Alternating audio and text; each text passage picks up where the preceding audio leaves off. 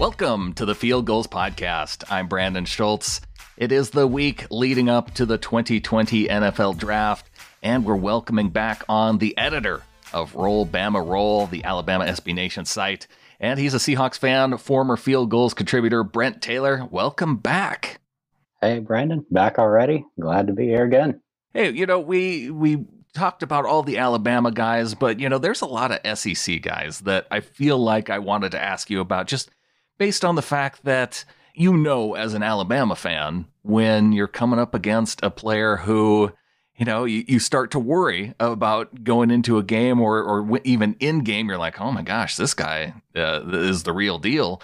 And you got to watch out for him. And then I'm sure just as a Seahawks fan, you're thinking, okay, I'm, I'm not happy about having to play against this guy, but this is a guy that I might like for my Seahawks when it's time for him to turn pro. And so that's that's kind of what I'm thinking of for for talking about with regard to the show. Oh, absolutely. I, have noticed the players I hate the most in college are the ones I end up picking in mock drafts the most. Yeah. but what, one of the cool things I've noticed over the years of uh, lurking on Field Gulls is, uh, or, you know, around this time, all the Seattle Northwest people are talking about all these players from the Pac 12 that I've never heard of. and I'm like, now I know this dude from Tennessee is so much better than that guy from Washington State. Right. It, you know, it's just so much regional bias that, you know, I only see these SEC guys and then Pac 12, I don't know a single player unless it's, I don't know, some quarterback. It's a big deal. Well, let's talk about some of these players in the SEC that I'm interested in in particular because one of the things we started off with when we had our Alabama conversation was we we really focused in on guys on the defensive line. I mean, there's guys, especially when I look at Florida, you got a couple of, of different pass rushers there, eh, maybe interior guys on A&M and Auburn that I like. When you think of guys in the SEC, particularly maybe uh, let's start off with pass rush players. Who do you kind of lean toward as guys that you're interested in making the Seahawks team? So, kind of for you know your really more highly rated guys like Jonathan Greenard. Yeah, absolutely. Greenard is a great player. I like watching him. He's maybe not like an elite type pass rusher, but he's he's fast. He's got good instincts, and he's a lot of fun to watch. So I, I think he'd be a good one if you know, they kind of get him with a good value and even second or early third round if he drops that far. Yeah, and he he's a guy that fits everything what the Seahawks are looking for. 6'3", 263 pounds, almost 35 inch arms. And uh, you know, in terms of explosive traits, he's he's right on the edge there with a lot of his testing. But I, I do think he would be kind of a, a well rounded guy, and he was a guy that uh, Mookie Alexander, our Field Gulls editor, put up as the Seahawks' first pick in the SB Nation mock draft with that expectation that the Seahawks would likely trade out of the first round and maybe pick a guy who could be seen as a reach by some people. Yeah, I mean, if they picked him at the end of the first round, I think I think it would be a little bit of a reach, but I don't, I don't know. It's in one of those spots where anyone you pick there's going to be a reach anyway. Yeah. Well, and especially with not having any kind of dominant type edge players, I think right. you're, you're trying to pick from the best of maybe the next tier down. Right, I agree, and I, I think Greenard, like I said, he's he's well rounded, and I think he's one of those guys that could be a very good pass rusher for a lot of years. Maybe not necessarily a 12, 13 sack kind of guy. Yeah. The other guy that I'd like to mention is typically viewed more of a fifth to sixth round guy that I think is way underrated. Okay. That that's Chauncey Rivers out of Mississippi State. He, he kind of reminds me of Greenard. He's very well rounded, probably not as athletic, but he's got a lot of pass rush moves. He's great at swimming around guys, batting their hands around. It, you know, that that's kind of like what I like to watch. And he, he's about that same size, 260 ish. But the, the cool thing about him is I don't know if you watched it, but they did a Last Chance U series a couple years ago. Yeah, I'm familiar with the show. I didn't watch it, but yeah. Yeah, so he was one of the guys on that. So he's got a lot of that backstory of overcoming stuff and, you know, kind of dramatic backstory, whatever. So I saw that and I was like, oh, Pete Carroll's going to be all over this. And he's got a lot of that same kind of technical rushing that we saw from Michael Bennett, if not, you know, the pure athleticism. Yeah, that's a guy whose name I, I hadn't quite heard yet. Uh, so that that's now going to be a guy on my radar, especially come day three. Uh, what about some of these guys like Marlon Davidson out of Auburn? If uh, I think he's more of a, an interior guy, but uh, what's your take on the the Auburn defensive lineman? Uh, Davidson doesn't know what he is. So Auburn's got Derrick Brown, which he's probably going to be a top 10, top five kind of pick, and he's tremendous. And, and I hate giving any sort of credit to Auburn, but he's tremendous. Marlon Davidson, like I said, is kind of, I don't know if he really knows what he is. He's 303 pounds. Right. And primarily did like pure edge rushing. Makes no sense. And and he doesn't even bull rush that much. He's like legitimately trying to speed rush around the end, and he's not bad at it. That's funny. Like you especially see him more early in the game. Mm-hmm. I think just that kind of size edge rushing surprises offensive tackles a lot. And he gets them all out of sorts and off balance early on. And then a lot of times you see him starting to taper off as the game goes on. So as a pass rusher, I think it could be decent. I don't know how that would translate to an interior rush, but he might be good at it. I like him as a run stopper, though. He's really good at kind of taking on that tackle and then spinning the tackle back in and forcing a running back either backwards or back to the middle. While we're talking about guys on the defense, are there any other players within the SEC? Because I do want to flip over to the offense, but uh, who, who's your top guy that you would love to have uh, playing for the Seahawks on defense that we haven't mentioned yet? Do you think Javon Kinlaw will fall far enough in the first round? I I had that question for you, and I, I feel like it's being overly uh, uh optimistic. But gosh, probably is. He, it's so funny. Like he's from South Carolina, but he's just like watching a 300 pound Clowney. Yeah. And like that first step, he's just so explosive and then doesn't really know where he's going sometimes with it. But that first explosion is just scary to watch. See, another guy that I had written down though is Benito Jones out of Ole Miss. Okay. So he's another, he'd probably be a fifth to seventh round kind of guy, maybe even an undrafted but he, he's one of those defensive tackles, kind of like Poona Ford. He gets docked a lot for being short and not all that fast. I think he had like a five two ish forty time, mm-hmm. but he he plays a lot faster than that, and he's more of a pure nose tackle. And I mean, he really gets up in the face of a lot of centers, knocks them back, and he's disruptive. So he he's got to watch. I think he would be a very good comp to Poona Ford, maybe a little taller going back to Kinlaw, I'm kind of curious about this because I know the Seahawks never trade up to to really get a guy, especially in the first round. We've seen them trade up to to get guys in the second round. They traded up to get Jarran Reed from Alabama. They you know, there's there's been guys where they've made the move for DK Metcalf. They traded up to get him, but they've never traded up in the first round. If Javon Kinlaw were to fall, at what point do you start looking at it and saying it really makes sense for the Seahawks to try and trade up and and get a guy like him?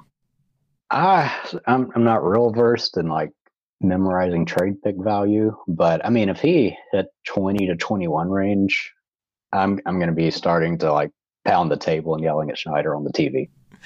Well, I will say because I've just been trying to look at some of these, you know, the different draft values, and one of the things that I could potentially see, Philadelphia, they have the the number 21 pick overall, and you know, there's a lot of those top receivers that I could see going in, you know, potentially the top 20. And so if the Eagles find themselves at that 21 pick, the the wide receivers that they may have wanted to follow them aren't on the board, that would give the Seahawks the ability to trade up out of the 27 pick, use one of their late second round picks, and just use one of those guys to trade up into that Philadelphia Eagle spot at 21. So that's kind of the, the target that I see as if a guy falls that the Seahawks really like and the draft board works out a certain way, that's kind of where my eye is at.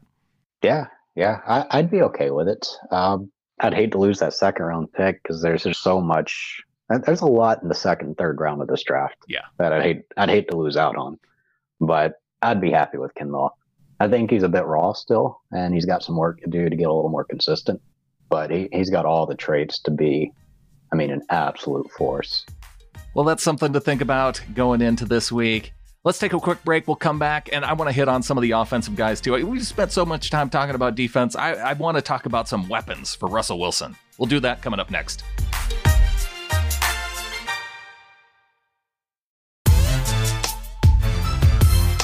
Talking to Brent Taylor of Roll Bama Roll, and we're leading up to the NFL draft. Brent's a Seahawks fan, former contributor to Field Gulls. And so, one of the things that we want to do, we, we've spent a lot of time talking defense, but I want to talk about offensive weapons because one of the things we've seen with the Seahawks, they they've been spending the offseason putting guys on the offensive line to protect Russell Wilson. Uh, haven't haven't found a whole lot of guys that you would say are weapons or superstars, you know, that that Russ has pounded the table for. But going into the draft, there are some of these guys, and in, with you specializing in some of those SEC type players, you know, whether it's running backs, whether it's wide receivers, there there's a few different directions that I could see the Seahawks going where they could find impact players to help out Russell Wilson. Oh yeah, absolutely. Uh, I do I do want to mention that offensive line wise, there's a couple of guys that are more top fifteen kind of tackles. Yeah. There's Isaiah Wilson out of Georgia that might be in the range of first round pick and is giant. Uh, yeah, he's just giant. 350 pounds, 35 inch arms. Yeah. And I've talked about him quite a bit too, just based on the fact that he's a 350 pound offensive tackle. And yet he, he has a, a nearly 30 inch vertical, tested pretty well in the short shuttle, considering that size, and has a, a really good broad jump. He was broad jumping past uh, some of these uh, 300 pounders that uh, on the low end of 300 pounds. So he's pushing a lot more weight and performing just about as well as as some of these other guys. Yeah, yeah, it's nuts. He he's got that potential. Uh, whether or not it translates to actually playing tackle really well, I don't know. Right. But you, you know, past him, I, I think a lot of boards are looking at Prince Tega Wanogho out of Auburn. Yeah. Uh, I wouldn't touch him. Maybe a late late draft pick, but second to third round, no. And then there's a big drop off after that. There's not really any guys from the SEC at tackle until more late round kind of guys. Finding a replacement for Germain Ifedi would be kind of one of those areas where I, I could see Seattle going. And out of the SEC, I, I think Wilson is probably the more likely guy. Um, there's Andrew Thomas out of Georgia, but I think he's expected to be off the board probably by the time yeah. the Seahawks pick. So he'll be gone. Yeah.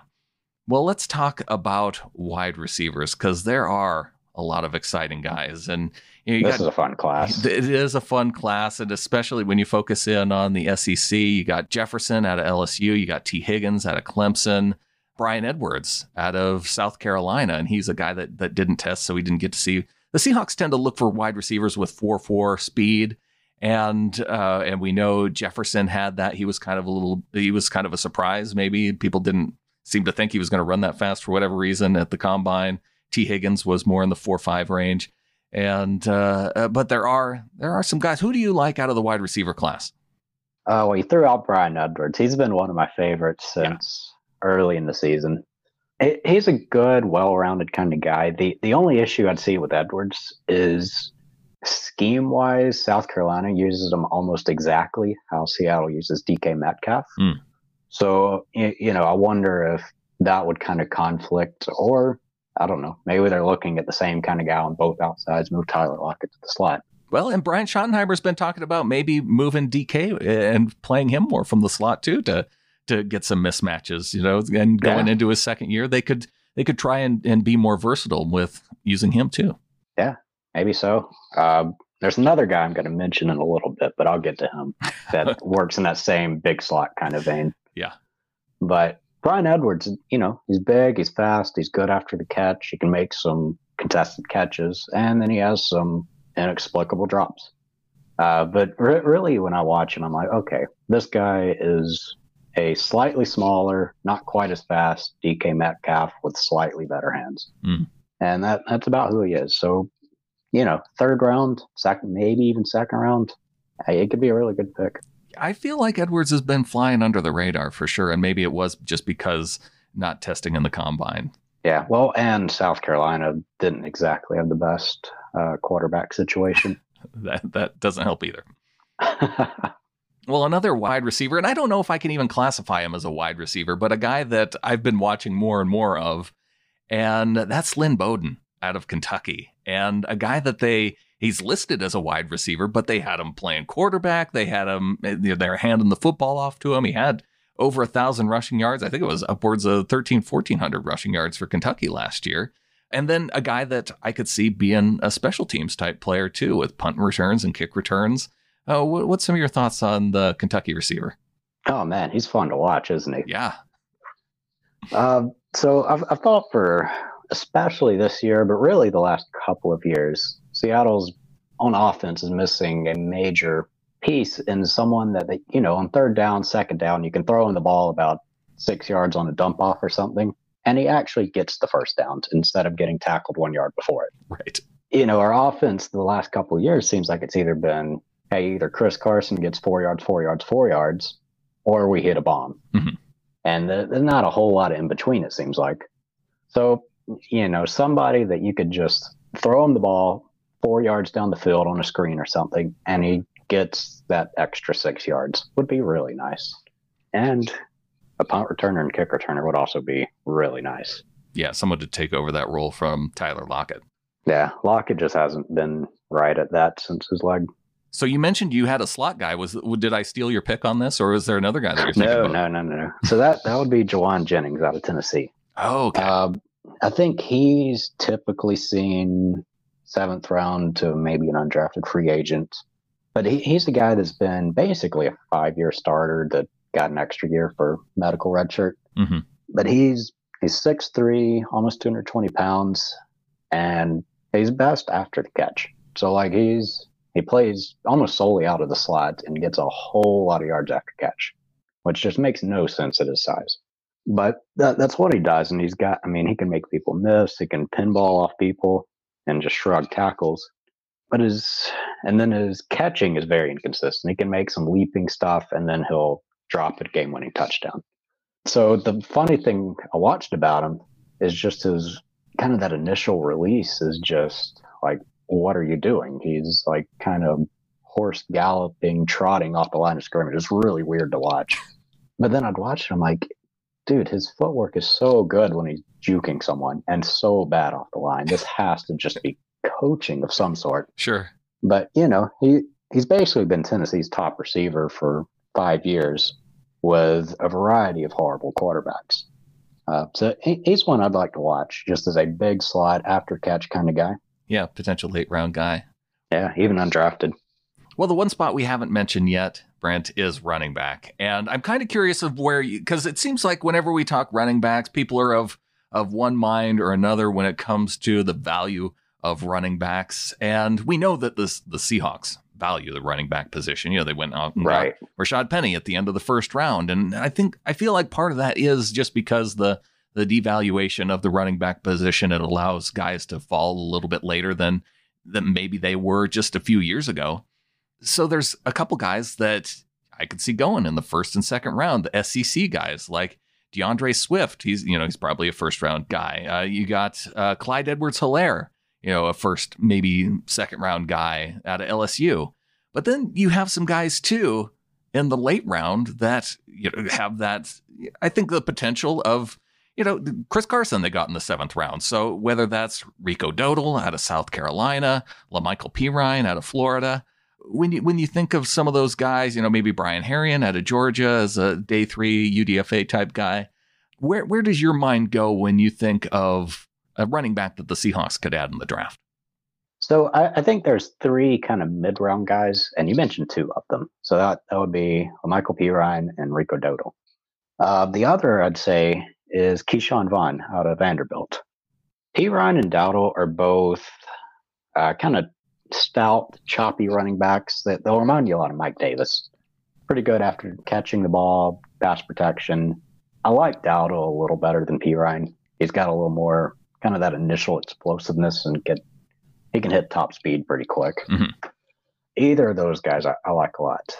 But Ke'Shawn Vaughn is an interesting one. So he's maybe a little taller, kind of that 215 range and he's more of a power and glider kind of guy. So he's got a good bit more breakaway speed than either of the other ones. And I mean, he's a thick dude, so he can run through some people, but he, he doesn't quite have that same side side, choppy, juke you kind of mentality. Okay. So I, I don't know which one would work better in Seattle. A few years ago, I'd say we don't want the glider kind of guy because the offensive line can't, you know, ever let him get that kind of speed. right. Last couple of years in Solari, it's been, you know, run blocking at least has been a little bit better, it seems. Yeah. And uh, Rashad Penny's a lot like that. He needs that extra room to get going, and he can turn a little into a lot.